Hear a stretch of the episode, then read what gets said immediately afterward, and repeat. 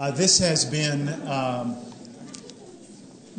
this this conference has exceeded uh, my hopes and expectations. I have heard both men speak uh, in other venues, and uh, I knew that uh, they were both very bright, very articulate, uh, and that and, and, and but both of you even surpassed what I uh, had, had hoped and expected. It was uh, quite remarkable, uh, your presentations. Um, as a non specialist, I'm always blown away uh, by what you have to say, and, and, but not just that, just the way that you uh, are able to take some really um, difficult concepts. And are able to communicate those as well as you have.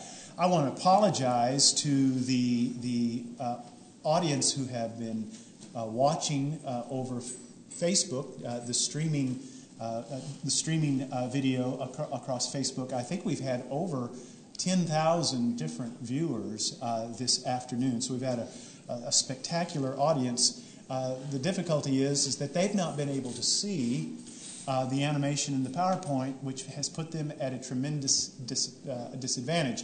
The good news is uh, that um, when we put the material uh, on the CFC website, uh, we will combine uh, the respective PowerPoint presentations with, with, the, with the audio video talk, and at that time, one will be able to see it. Of course, that'll be too late to help the students who are writing the reports because it'll take them a month to do that. So uh, you all, uh, unfortunately, are out of luck. Uh, you'll have to, to, to, to, write it as it is. Um, so, um, we, Dr. Venema, you, you've, you just heard uh, Dr. Jeanson uh, and make his presentation. Uh, let me give you the first opportunity to give your observations of what you've heard and perhaps questions you might have for Dr. Jeanson. And then after he, he does so, then I'll ask you the same question. Okay, great.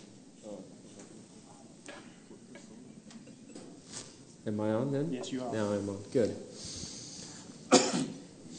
First, uh, first off, I want to say thank you to Nathaniel for your presentations. Very clear and articulate, and I appreciate them. Excuse me.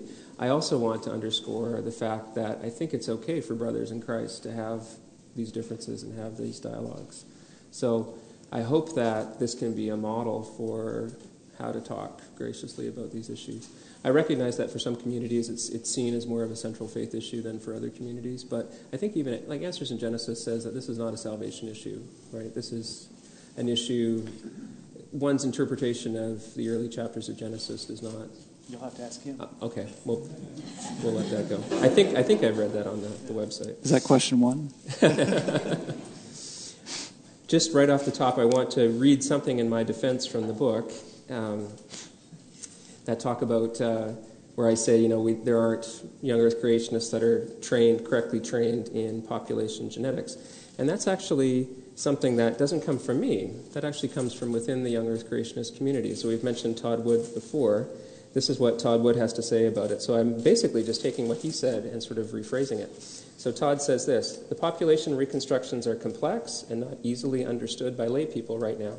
So creationist responses lag behind the current science, and the best your typical creationist can do is cast aspersion on the science. Until we have a creationist well trained in modern theoretical population genetics, I think we will continue to have only unsat- unsatisfactory answers to these ancestral population reconstructions. So, I guess maybe one comment um, to say right off the bat is that this is not just a conversation between young Earth creationists and evolutionary creationists, it's also a conversation within the scholarly young Earth creationist community.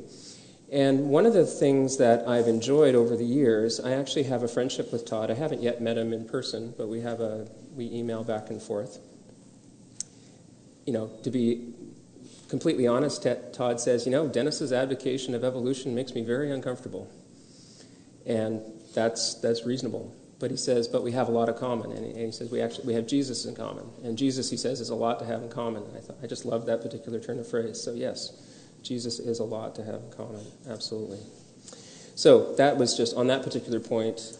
I guess what I'll be looking for in the coming years is so, and this is Todd is somebody who has read Carter, he has read Tomkins and whatnot. So that's actually incorrect. So it's not actually a conversation within the young earth literature, and I don't mean to Oh, be belligerent. Uh, he's a unique character. Jeff actually worked with him for many years, I think, at Clemson. And he has said, you know, it's a real shame. Todd's really talented. He's reached out to Todd Wood. I've reached out to him, say, review my papers, uh, and has refused. I mean, to me, conversation is a two way street. You, you talk, you listen. I'll read his papers, I'll cite his papers. Jeff has reached out to him, can you please review this? And he refuses to engage any of this. And so, to me, his statement saying oh, there's no young earth creationists, I'm like, he also doesn't seem to be aware of Rob Carter's work. And so I know from my own personal interaction, he has declined to engage what we've published and shuts himself off. And he said on this blog, uh, he says, What I really wish what my burden for the Young Earth Creationist movement is to have an independent voice, uh, sort of an independent critic. And that's kind of, you, you, read his, you read his blog, and that's kind of how he styles himself as. He says he's too tied to the Young Earth Creation movement to be that, but actually he's distanced himself very significantly. That's not something we go around parading because we're not here to bash people, but uh, that is the behind the scenes reality that we haven't made public just because we're not interested in bashing. But sadly, uh, he has not shown any interest in conversing about it, but seems to feel no restraint about posting publicly things that are not true. So uh, he's not actually having a conversation. He he's one of these splinter groups that has their own following. You have to ask anytime someone says young earth creationist, well, what's their means of accountability? Uh, you'll see things like on our website, other websites, you know, arguments we think young earth creationists shouldn't use, and You'll find out the young earth creationists are quite offended because they, that's their favorite argument, and even creationist organizations, well, how dare you say that? And people come alongside and I have to consider this data. They don't, they don't want to be accountable, and so, and, and we seek accountability. Like, like I said, Answers in Genesis, we have an editorial review board that reviews everything that goes out. We seek outside review, uh, independent review. We'll have sometimes bi yearly meetings on, on subjects uh, we had one on the Ice Age because there might be different views, and one exactly within the Young Earth framework that works. It's a, it, it's, we try to make it a continually self correcting process, whereas Todd seems to have removed himself from that, not just that process and accountability, but doesn't even want to even talk about it, which is, which is really sad because he's a very talented individual. Uh, but as, as an example, you know, he, he published an abstract. So not only has he not done it behind the scenes, He's not done it publicly. To me, the, the best way for accountability is written peer review. I mean, you've probably experienced this as well. I could tell you other stories about how I've experienced it. Uh, people are resistant. And that peer review is, I mean, comes from the nature of science we discussed, as you laid out in the first chapter. Science is an inductive method of reasoning. You never prove anything in science, you can only disprove. We're all fall, fallen human beings. There are things I may have missed, there are things Dr. Venema may have missed. Uh, and you seek other scientists to say, you know this methodology. What hypothesis have I not excluded to jump to my own? And in hopes that the group think will then arrive at the conclusion. Uh, so that's what we seek to do. And uh, anyway, so a lot of what Todd has published, let's say on, on human chimpanzee genetics, somebody published something in 2006. Most of Jeff Tomkins' work postdates that. Uh, Todd has published a few abstracts, which are maybe a paragraph, which you know, if you've ever read the scientific literature, that's not something you can critique. It doesn't give you methodology that you can repeat. It doesn't give you a way to critique it. So he really hasn't published anything either on the topic that we can evaluate. Uh, where you know Jeff's Jeff's methods are transparent. He's he's got detailed lists. So unfortunately, he seems to he takes the label, but again, it's it's not a copyrighted label, and he and he resists accountability on that front, and even resists our invitations. I mean, he he sets himself up as critical, and I ask, you know, my boss, hey, can, can Todd review these papers? And each time, no thanks.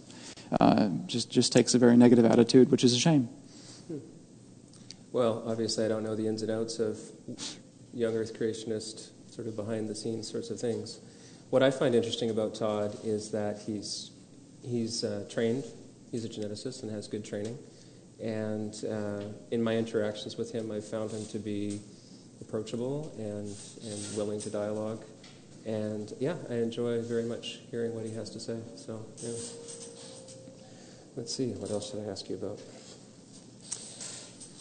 I'll fully admit to not being completely up to date on young earth creationist baraminology. What does Answers in Genesis hold as the human baramin at this point? And I know Todd is an outlier on this point as well, because he includes an Australopithecine within the human baramin. Uh, what's Answers in Genesis' take on that right now? How far does the baramin extend? And just a quick clarification baramin is sort of the colloquial term. Created kind.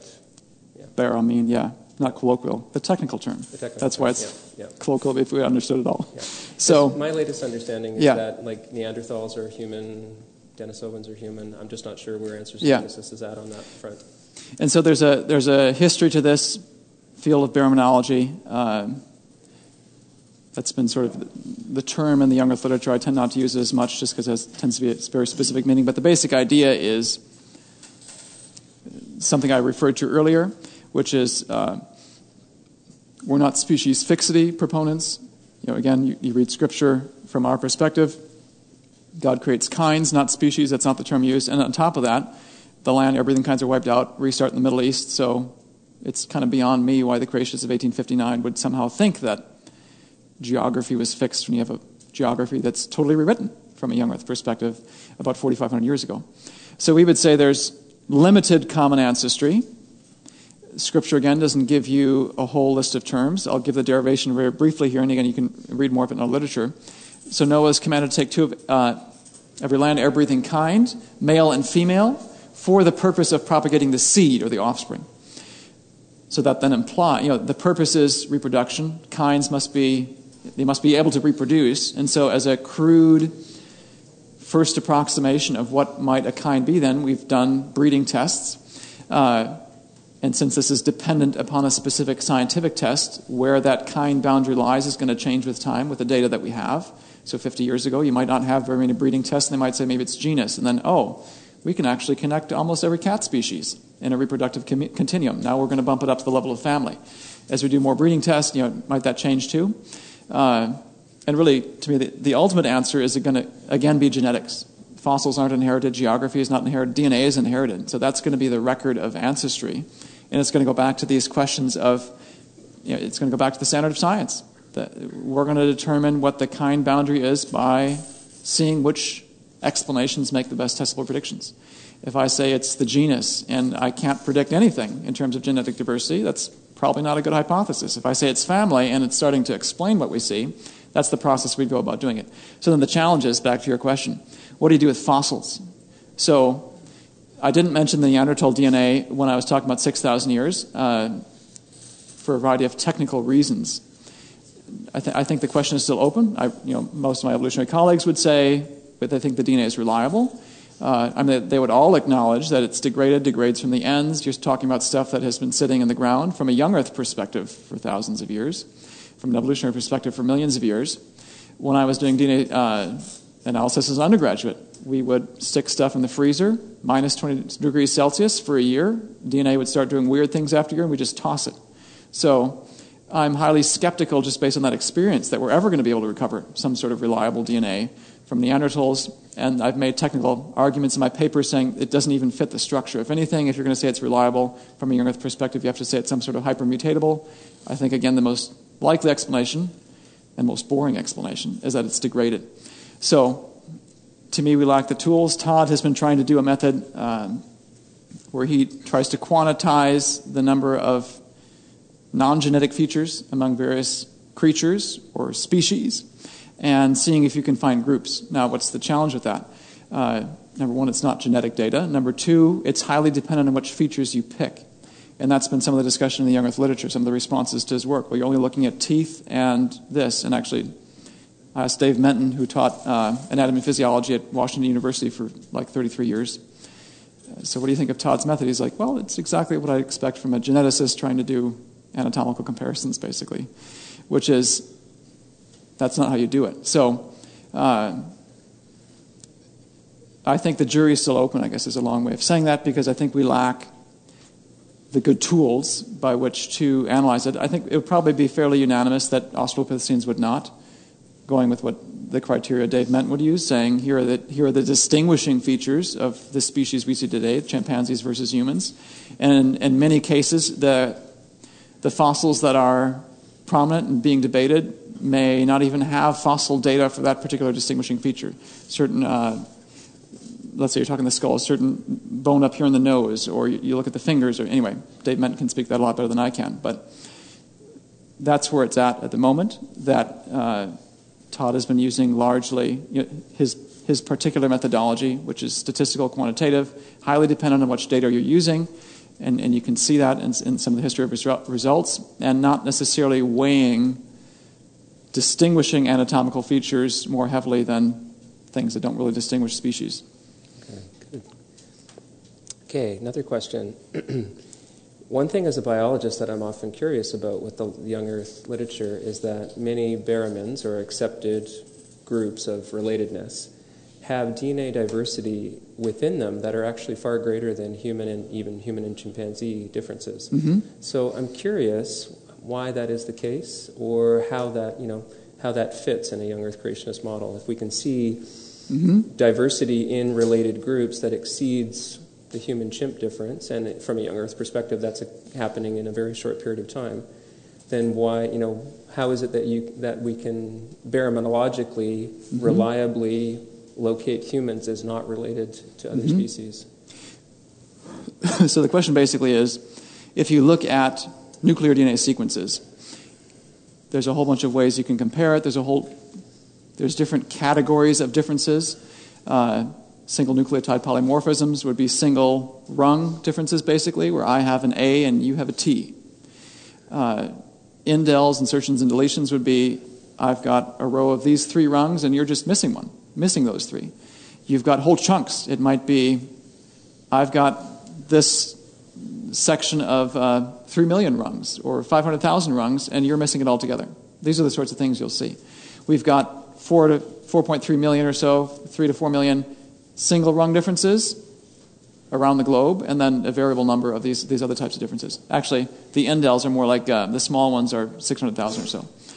Uh, all that background to say, let's compare species at the single letter differences. It's, it's easier. And we have data for that, and it's data that I remember offhand, so it's even better.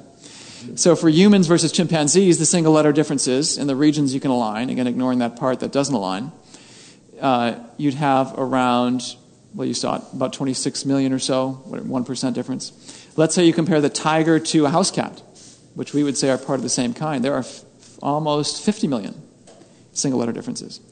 As a general rule of thumb, we'd say that species within a family have a common ancestor. So the great apes belong to a single family. Uh, evolutionists would put humans in the same family. You know, we wouldn't. But chimpanzee, bonobo, the two orangutan species, two gorilla species, all part of the same kind, we'd say, came from a common ancestor on board the ark. The orangutan, gorilla, uh, orangutan, chimpanzee differences, I think, anyway, they are 3.4% different. I think it comes out to around 100 million differences. So 10 times, well, maybe five times higher than what you see in humans. So, what does that imply about ancestry? And so, this goes back to the question then of what are the tools we're using to determine it? And are there patterns? Are there numbers of DNA differences? And none of those criteria seem to be good tests. Ultimately, the test is what testable prediction does a model make. So, uh, right now, I would say it would seem that God created what, let me back up. The data I didn't show you, some of which is in my article series and my technical papers, is young Earth creationists like myself. I've argued that this idea of pre existing diversity, God creating Adam and Eve with differences within themselves, applies universally among species. That the cat ancestor on board the ark was front loaded with a whole bunch of different DNA differences, and those then have led to the origin of species. Actually, the primary cause, we would say, the origin of species. So, from that perspective, I would say it would appear that God created animals with more potential for diversity than humans. So, as it relates to the question of baraminology, uh, for many years the, the criterion has simply been breeding. And then now, because we're getting DNA data, we can finally bring genetics into it. And so we're now having to develop criterion. What sort of tests can we use to identify common ancestry? Well, what testable predictions does a model make? So if I can say, let's use mitochondrial DNA, uh, if, and what, let me think of actually a better example. Bovids. So, Bovidae family, 135 species alive today. Everything from cattle to sheep to goats to African antelopes. Very diverse family. Uh, cows and sheep differ by 10% of their DNA, I think. So 10 times higher than human ch- chimpanzees. We'd say maybe they have a common ancestor. They're clean animals. It might get a little sticky, but that's a side note. Uh, mitochondrial DNA, that's where I was going with this. So there's maybe 2,000 differences between cattle and sheep at the mitochondrial DNA level. Humans versus chimpanzee, there's only 1,400. Humans versus humans, you saw the data, 80 to 40. So, how do you explain the fact that you have cattle and sheep potentially sharing a common ancestor, but there are thousands of differences apart? Humans, we'd say, have a common ancestor and not related to anything else, less than 100. That'll probably be a function of DNA differences, mutation rates. So, no one's measured the mutation rate in these bovid species. We can make testable predictions. Uh, and really, that's what it's going to come down to. So I would say you know, we've made retrodictions for humans. We can make testable predictions for Khoisan peoples, other people groups in which it has yet to be measured. I can make predictions then for sheep and cattle, and the success of this model will be seen on how well those predictions bear out in reality. As a lay as a layperson listening to you, I just want to make sure if I understood what you what you're saying. Um, are you saying that uh, on the ark uh, there was a common ancestor for sheep and for cattle, and that sheep, potentially Okay, you are. Is what's what's potentially mean? Just so I'll understand. Are you saying then? For sake of argument, yes, but because they're clean, and then there's the question of seven of the clean, two of the unclean. Could it have been that there was three different looking representatives? I don't know. I'm just so for unclean cats would be easier example. Two two cats, and you have everything from tigers to house cats to jaguars in between. For, for my simple mind, uh, sheep and, and cattle are, are pretty dramatically different species. Mm-hmm. So whenever I hear someone saying that's a common that, that, that they had a common ancestor, well, you know, you know, I got in trouble for, for everything I that I, I, I thought about that. I thought that was quite a remarkable thing. So I just wanted to, to make sure I understood that. Do you have any other questions you want to ask him before I turn him loose on you? Sure, sounds good. Um, just maybe one or two more. okay, okay. okay. Uh, then, it, then it'll be my turn, right? Then I'll be on the hot seat. Yeah. Um, just a quick question. When you say those examples of pseudogenes with mutations in nested mm-hmm. hierarchies. Do young Earth creationists accept that within accepted baramins? Like, would you would you look at gorillas and chimpanzees and orangutans and say, yeah, they, they would have inherited that mutation from a common ancestor? I would like to. Okay. So it goes back to the question of how do you identify common ancestry? And if there was a mutational signature, I would embrace it quickly. But I would say what we call a mutation and what we don't is virtually impossible at present because of the non intuitiveness of DNA. So, again, back to the language analogy, we speak less than 1% of the DNA language, as far as I'm concerned. Uh, you just have to look at the history of genetics. Uh, back in the 40s, one gene, one protein, one function. I'll talk to people from a generation ago. I taught a class at Southern Evangelical Seminary on biology and, and origins, and we had a gentleman in there who's like, everything I'm learning is the opposite, or this is totally different from what I learned in school. It's changing that fast and so what you might look at a, textbook a decade ago is now being totally overturned. And so things that look like mutations, because they look like broken genes, I think of pseudogenes as a specific example. So when I was in graduate school, one of the newfangled, unexpected ways of DNA function uh, is actually something near and dear to my heart. So what I worked on as an undergraduate is RNA. So DNA is trans- transcribed RNA translated to protein. It's the inter- intermediate between the two. We're working on RNA regulation. My boss was always, RNA is the underappreciated, this is the big deal, and we need to make more of a stink about it. Well, he's basically been vindicated because the amount of literature on RNA function is uh, more than I can tell you. I mean, there's reviews written on this. Anyway, back to graduate school. So, one of the shocking discoveries, I think made originally in plants, was RNAi, RNA interference, small, short RNA snippets that bind to, and I think there's base pair differences there, they look like mistakes, bind to other RNAs and regu- regulate the function. And I remember sitting in class and one of my profs saying, Andrew Fire was in Massachusetts. He was one of the guys, he's going to get the Nobel Prize, and sure enough, got the Nobel Prize for this. So, what are pseudogenes? Uh, they're, they're, they're sometimes antisense versions. To me, what comes to mind immediately is they're going to function in some sort of RNA regulation. It's just too close. Does it look like a broken gene? Yes, but to me, that's decades ago biology. And I, I'm not being insulting. My point is, do, I don't disagree that it looks like a broken gene, but I also see this massive literature that's saying there are all these unexpected things RNA do. And then I look at the fact that we've actually functionally tested less than 1% of the genome. To me, the genetics community has done a really bad job making predictions in terms of function. And that's not an intelligence thing, it's just because we're dealing with a foreign language, a highly compressed it's beyond the best computer code is really what it comes down to. I mean we write books we don't write books that can be read forwards and backwards. Dna can. Uh, you've got proteins. There's a phenomenon and I've, I've, written part of this in the paper. I, one of the first papers i wrote uh, protein moonlighting so one of the 1940s ideas was one gene one protein one function uh, so some of the mitochondrial DNA proteins. Well, we know the function. It functions this particular enzyme complex. It takes this chemical, transforms it to this, releases water, whatever, transforms oxygen. This particular enzyme takes glucose and it removes this group, and it's at this step. You know, this is classic. It's known. Well, now we're discovering serendipitous things like, oh, this enzyme that functions in sugar metabolism is now binding to DNA in the nucleus. Uh, we have, anyway, moonlighting. Proteins are doing things that you don't even anticipate. Let me explain it by analogy.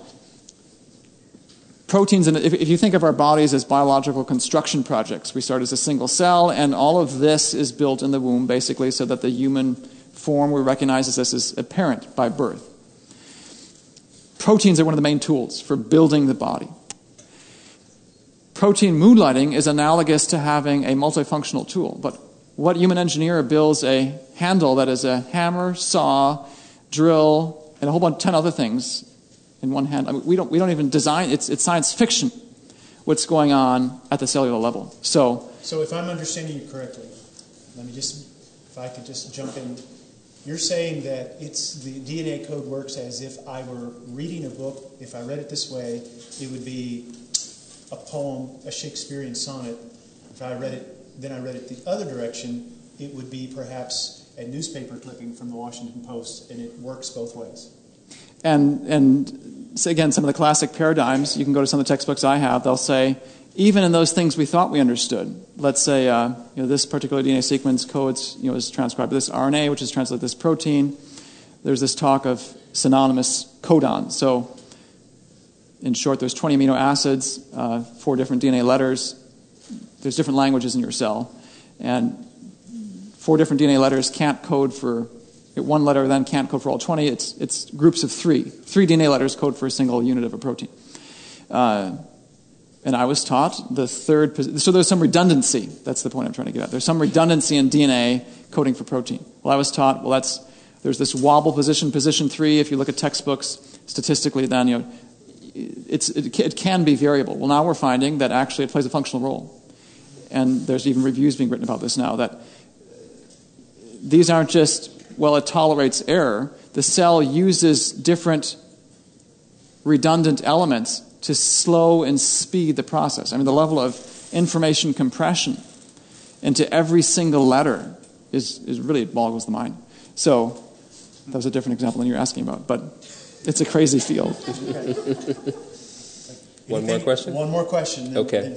Although there's, there's some things I would say in response. Yeah. But, Please do. We but, can have a uh, dialogue. no, this is a dialogue. Oh, okay. Well, yeah. I don't want to take up too much time, but there are cases where we see pseudogenes, where we actually see this, many cases actually, where we see the same gene in a functional state, say in mouse, relative to the human genome. And we have the ability to determine its function experimentally in mouse. So one of the examples I gave was along those lines. So, what do you think of those kind of pseudogenes, like where we actually have experimental evidence that it has a certain role in mouse, it's in the same little block of genes in the human genome, yet it's non functional, or at least it can't have the same function that's in the mouse? So, why is it that we see that pattern? I'm curious, from a young Earth perspective, what does one do with that? I would say, and you can tell me if I'm articulating the argument correctly, there's an element of homology in the argument, and there's an element of non function. You have the homology in that it's shared, mm. but then the other element of the argument in human looks like it's non functional. Sure. So, to the homology element, I go back to design and saying uh, human engineers reuse common patterns for similar purposes what would be the purposes then in DNA? And that's to me where it gets sticky. Because we're so bad at determining purpose. I mean, the whole idea of protein moonlighting, the whole idea that RNA is doing all these crazy things, and you, I mean, is it weekly, monthly that some new discovery is coming out? So, can I predict at the moment what that human gene is doing? No. but in five years, I have a pretty good guess that I will, because it's going that fast, and it's not what we anticipate it to be, uh, and it's and there's so many interactions in the cell. So one of the hottest fields right now is the 3D arrangement of DNA in the nucleus, that the cell not only uses DNA according to sequences that exist before and after the gene, but it's how it's compressed and uncompressed and wound together. Uh, there are so many serendipitous discovery. I think it'd be foolish to try to assign a function. I don't know that anyone could assign a function, and what it turns out to be will probably blow our minds. And I think it would be highly premature to say it's non-functional because of the trajectory. So many paradigms have been overturned in the last decade. I mean, I've been I graduated 2003 from undergrad, and I have my undergrad textbook. And so, what is that? 15 years or so, and things are being overturned then. It's so fast. Uh, like I said, I would love to have a tool to say, this shows the signature of ancestry, this one doesn't. And I don't think I can do that, given how fast things have changed in terms of what we say is functional and what we say is not. One last question. I asked this question of Georgia Purdom mm-hmm. back in 2011, I think it was she and I had a similar dialogue at LeTourneau University, and it's out there on YouTube if you want to see it. Um, I asked her this question, and I'm curious, so I remember her response, and I'm curious of your response as well. See if we're consistent. See if you're consistent or not. Not that I'm trying to catch you out or anything. i will keep my phone I'm, in my pocket in case she's watching and okay, going to text me. Good, we yeah. can't cheat. Yeah. And I may not get it exactly the same, but I asked her something to the effect of Do you think, you know, is there any evidence that could potentially convince you that your position on origins is incorrect? Is there any? Can you think? Can you conceive of evidence that might convince you that you that you've taken the wrong tack on things? I'm just genuinely curious. Hmm. It's a good question, and I would say it's more of a philosophical question. Yeah, in some ways, sure. There's a scientific element, a theological element, and a philosophical element, and I'll answer each of those in turn. So, the scientific element I've given falsifiable predictions, and I'm happy to go test in the lab. Let's go do it. Let's go test this. What have I been saying all along, though? Take evolution versus creation as an example. The, the non evolution, the non genetic evidences. I've said, you know, this fails to reject evolution, fails to reject young Earth. There's all sorts of hypotheses that it probably fails to reject. Within the young Earth model, we'd say there's, you know, Scripture clearly teaches these things, and on these things it's silent. And even in the arenas where it's silent, there's a whole lot of hypotheses you can create. So, let's say I make a prediction on the mutation rate and it's false. Does that mean it's only this or young, you know, it's only this young Earth position or not? There's probably five other young Earth positions that fit it as well that it could create. So, basically, what I'm getting at is science is a very it's simultaneously a very poor and very powerful tool to know the world. It's very powerful because we're sitting here with our iPhones and technology is advanced, and that's due to science. But it's very poor, especially when it comes to origins, because the further back you go in time, the fewer, the less and less you know about what potential competing explanations exist. And so, in that sense, science is very weak. And I think it would be foolish to base such a gigantic question such as origins and the truth of Scripture on such a weak and unstable discipline. Powerful discipline, but inherently weak in terms of absolute truth, and such big, big questions that touch on so many topics. So, religiously, we have a very specific hermeneutic uh, that we adhere to, so it would require hermeneutical change uh, to, to change my view then on, on Scripture. That's tied then to philosophical as well. So, what is my view of origins? My origins is a multidisciplinary question in which science plays a role, a limited role, because all it can do is eliminate competing explanations, and there's a whole lot of them that need to be eliminated. Uh, and science is inherently pragmatic. At the end of the day, there are some, and I would like to consider myself one of them, who are interested in knowledge for knowledge's sake. But a lot of technology is driven by does it work? Can it work? Great, move on. Uh, we want to send men to the moon, so we're going to do the physics until we get it right. Do we need to do the physics until we understand the last detail about the nature of matter? No. We've got men to the moon. It's going to get funded. I mean, there's a, there's a money role in all this, too. So that also makes science, science a weak way to to answer big questions. It's a great way to know the natural world, but when we're dealing with natural, supernatural, and all that, you can see how this, this becomes weak. I love science, and I love to do science, and I think it's super exciting, the research I'm doing, but I also recognize the inherent limitations and the need to bring in scripture and other things as well. So I fully embrace making testable predictions, recognizing that there's a whole lot more. And you being an old earth creationist, I was fully anticipating you the wheels turning and saying, well, how does this work with old earth creation? I'd say, well, there's probably testable predictions I could come up with there too. Just as an example, a practical example. Does what I show you tonight distinguish or eliminate old earth creation? Fuzz Rana and Hugh Ross, would have to answer that. And it might not. There might be some things I've shown you tonight that might seem to reject evolution, but not reject old earth creation. You see where I'm going with this. The point is, I haven't considered everything that's out there.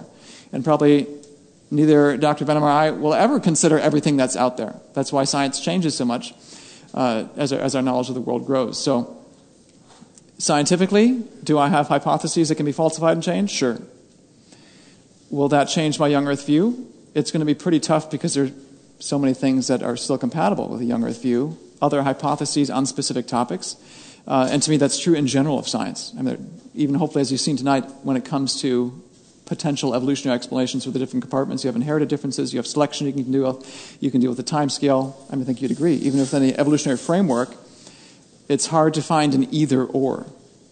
It's uh, either this element or this, this, this, and this versus either this, this, this, and this. And can we find one where there's uh, what I call in the book a category one experiment, where it's going to if it goes this way, it's clearly young Earth. If it's this way, it's evolution. Oftentimes, it's most of the time, it's never the case. It's well, it kind of favors this way, but over this way. So I think that's the reality of what we're dealing with. And so scientifically, falsifiable predictions, yes. Uh, religiously, it's a hermeneutical question, and, and that's entrenched in philosophy as well. So.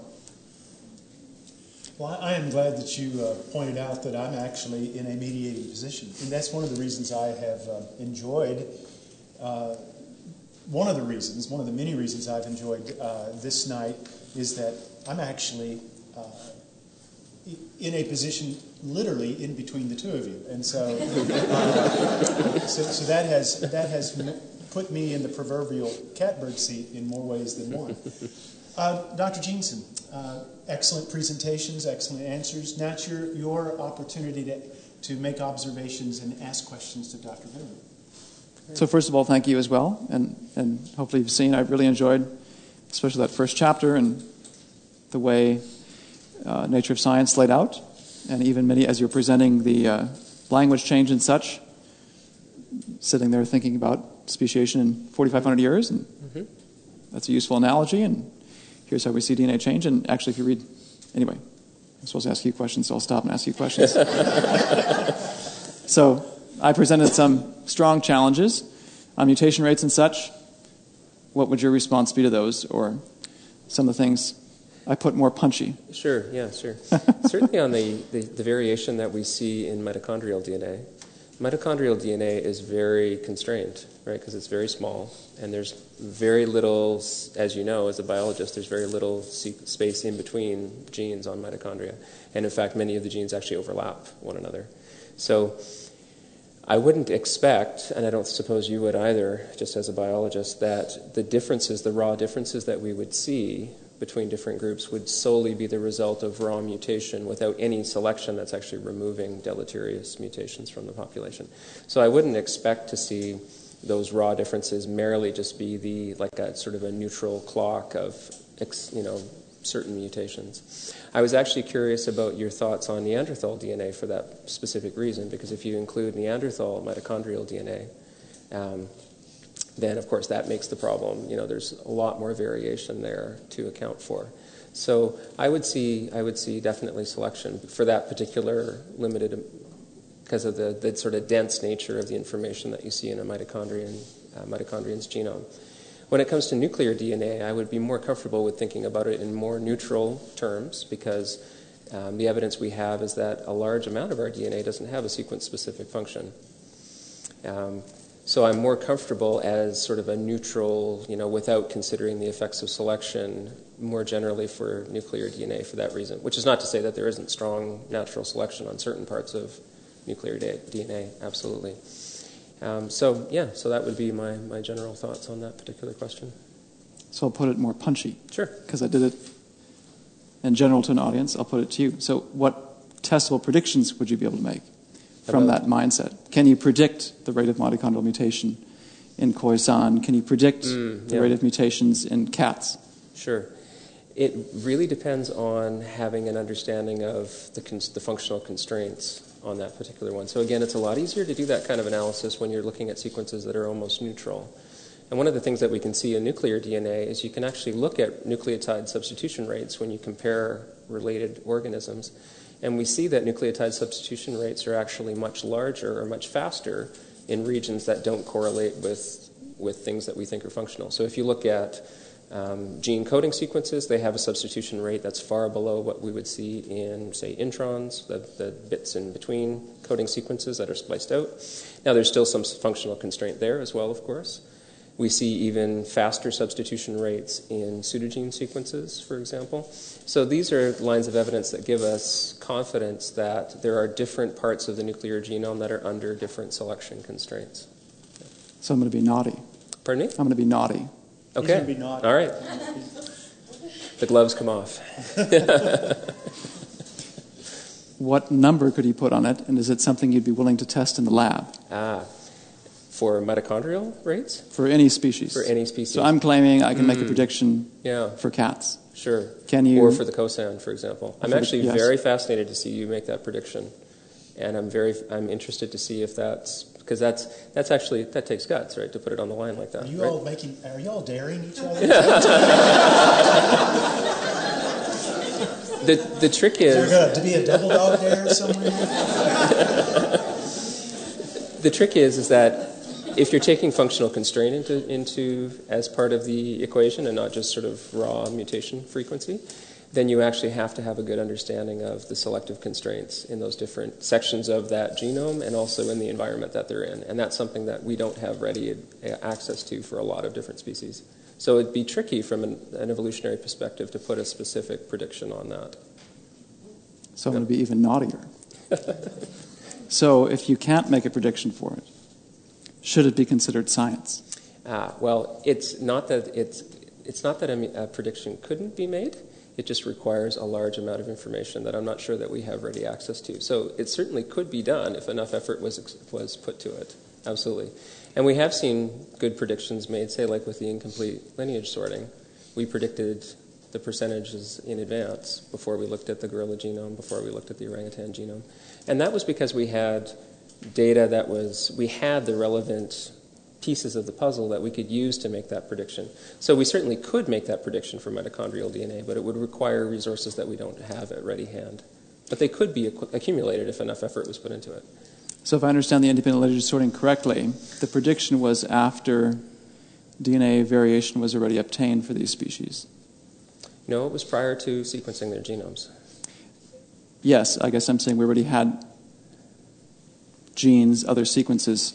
We had a, a Subsections sub- a of the small genomes. subset of it, yes. Yeah. And we had estimates of population sizes that are that were part of that, but we had not looked at a full genome sequence, and we were actually making the prediction after, off of a very small subset of the DNA. Yeah. I guess my point is, uh, I thought in my mind, being naughty, it seems a little bit like cheating. Can you predict whether an average guy off the street can, can, can you predict how far he's going to hit a baseball? And you let him hit 10 times, you get the average, and you say, yeah. How much of a prediction is that? Prediction is, I predict 450 feet, and I know nothing about you. That to me is a prediction, I think. That's what I'm arguing I can do mm-hmm. for mitochondrial DNA without getting all these. So, would you say, in that light, young Earth creation should be treated as science? I'm actually, science doesn't matter where it gets its hypotheses from. That's one of the beautiful things about it. You can have completely, like, you can have a wide variety of where hypotheses come from. And scientists are actually very pragmatic people. They don't mind what your worldview is, they don't mind what your views on God are. One of the things I experienced, and you probably may have as well, as a PhD and postdoc in secular settings, is that what counts in science is predictive power. What counts in science is whether or not your ideas bear experimental fruit over a long period of time. So nobody really minds where the predictions come from as long as they fit with the data that we have and that they make good predictions going forward. So, would you say the young Earth view should be considered science? Should I? It does science. Like I said, it doesn't matter to me where predictions come from. That whole demarcation question of what science versus non-science, philosophers get lots of. You know, that's how they get their paychecks on science versus non-science. Um, so yeah, what what matters in science is its ability over a long period of time to make accurate predictions. Any other questions before we go to the audience? Okay. Well, um, we do have some questions, uh, and so let me just go back and forth. Dr. Jeanson, this, let me let me ask you this first one. Um, a, a, a watcher has asked this. He said, uh, "Would the young Earth position expect genetic evidence regarding uh, uh, the fall? Would there not be an expectation of a massive recreation after the fall? In other words." Would not young Earth creationism require a massive genetic rewrite given uh, what young Earth creationism thinks happened to animals that they were transformed from, from uh, plant eaters to carnivorous? If so, if the answer is yes, what research is being done or exists to support this claim? That there would be a massive alteration of bodily morphology and complete system rebalance. rebalance. Does that question make mm-hmm. sense? And it's, it's a common question. I'll restate it this way. So, young earthers would say no death before the fall, including animal death, no carnivory, put it that way, no pathogenic E. coli, at least in, you know, no, no disease, that sort of thing. So, where does this come from today? What's the origin of these particular species and structures? Where did lions get the ability to tear flesh? Where does pathogenic E. coli come? Where do viruses come from? And there's four major explanations, none of which, so the answer is basically no, I'd say, massive genetic rewiring. Here's why. Uh, you can get pathology simply by changing the environment. E. coli in the gut is good, E. coli in the blood is bad, potentially lethal. So you can find, um, forgetting the name of the bacteria, there's soil bacteria that do fine in our body bad. So changing simply the balance of the environment, the harmony of the environment. Internal environment, external environment can lead to pathology. Uh, degeneration. You've got uh, pathogens that are dependent on us as hosts or other creatures as hosts. If they once were free living, that may not have been a pathology. So you've got change in environment, you've got degeneration as an explanation for pathology. Uh, you've got repurposing, I might be wrong in the story, but I want to think the history of the Nobel Prize. Did Nobel invent TNT? I want to think he thought he invented something hoping this would end all wars, and then he saw what his technology was being used for, felt terrible. But so funded the Nobel Peace Prize. Maybe I've got this story totally backwards. Anyway, the point is, you can use TNT for good. You can use it for destructive purposes. Uh, you can use sharp teeth to tear flesh. You can use it to open coconuts and watermelons. Not that there are necessarily those plants around back then, it may have been different. The point being, you can get aggressive behavior simply by repurposing, it, whether it's good or bad, depending, it depends on how it's used. So that would be a simple explanation. Uh, some might say, well, there's a whole digestive system, short for carnivores, long for herbivores.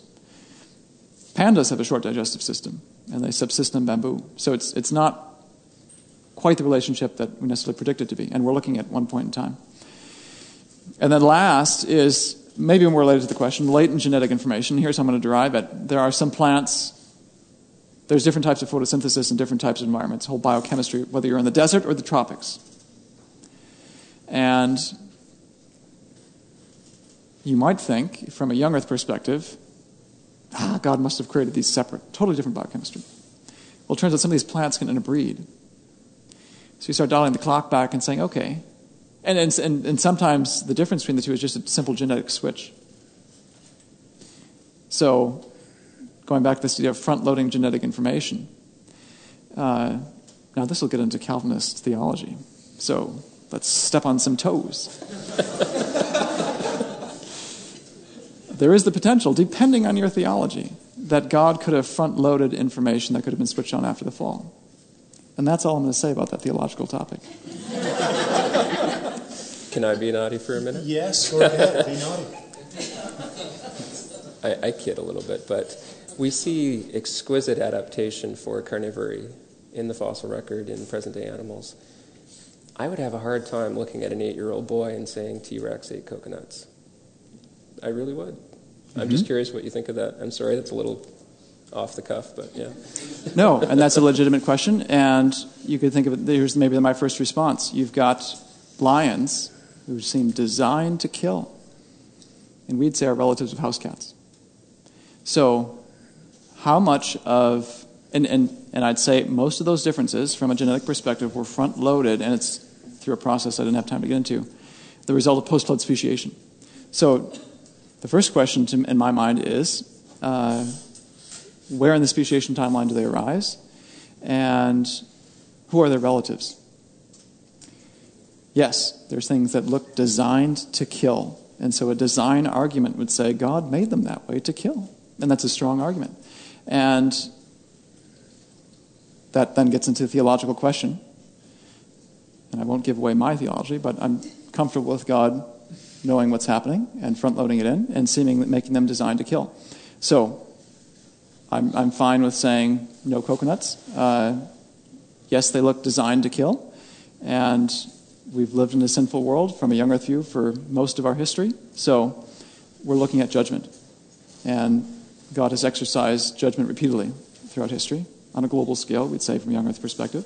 So it's a harsh reminder of what we'd say goes back to the Adam and Eve question. How's that for a tie in? So, are you comfortable with the idea that the elephant walking through the Garden of Eden uh, maybe stepped on some insects and killed them? That gets to a fuzzy issue of where do we draw the line of life versus non life? What's the nefesh, basically? And I'm glad to, you know, I'm glad to have that theological discussion with you. Or should I say it's a squishy line there if it's go. stepping on. Squish away. All right, let me, let me, since we're talking theological questions, Dr. Venema, uh, one that you have gotten a lot, several have asked. You, you've done a uh, very uh, powerful, uh, you've done a very good job of making a very powerful argument for that change is on a gradient, mm-hmm. that is gradual. Mm-hmm. Um, and this is true of the hominids. Mm-hmm. And so when we ask that population of 10,000 that were, uh, you know, what was their previous generation, and they're just imperceptible in the changes. Mm-hmm. Then where does human uniqueness in the Imago Dei fit into this? Great questions. Yeah. Absolutely. And biologically, it's a very difficult answer. But biology isn't the whole story, right?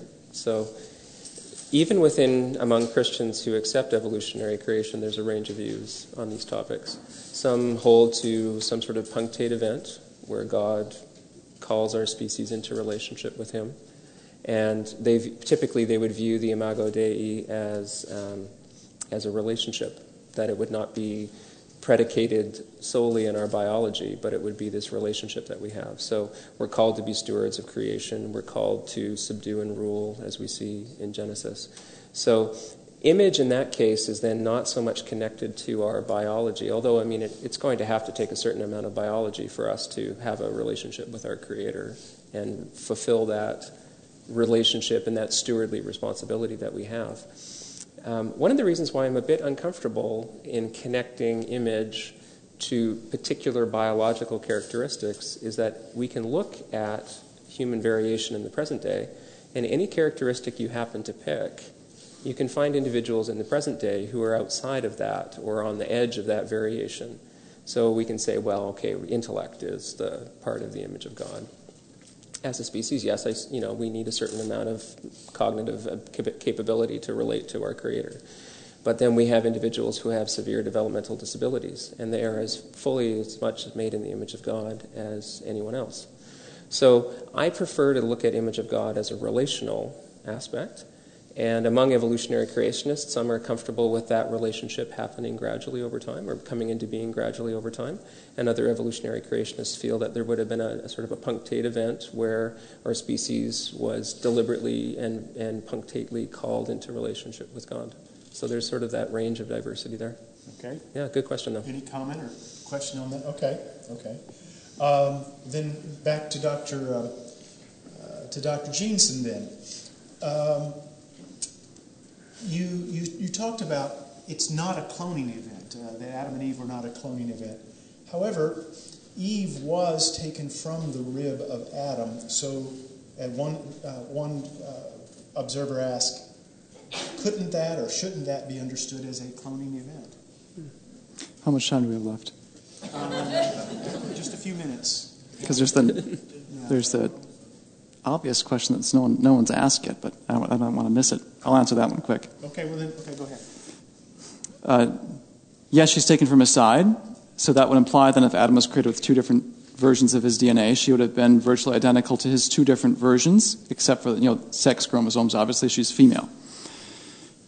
And what's interesting is, if you look around the globe, most of our DNA varieties come in one of two versions, fitting that sort of idea. So, is she a clone of Adam? Yes and no. There's all sorts of differences within Adam, differences within her. So, you could call it that, but usually when we talk about cloning, we're saying making a genetically identical version. Is she genetically identical? Well, if you want to call a whole bunch of different, a whole bunch of differences identical, I guess so. Um, yeah, so there's that element, but it seems to fit what we see in, in biology. All right. Any question or comment? So I'm just curious on that point. So you're saying that there would be new created differences in the process of making Eve? I'm just trying to understand it from a. No, in that sense, it might seem to be like cloning. She's made like Adam. She has, you know, except for the XY, obviously, because she's well, female. Adam, Adam has an X, so all you need is two Yes. copies of that X, right? Well, I guess I'm saying not completely identical because she's got to have something that makes her female. Sure.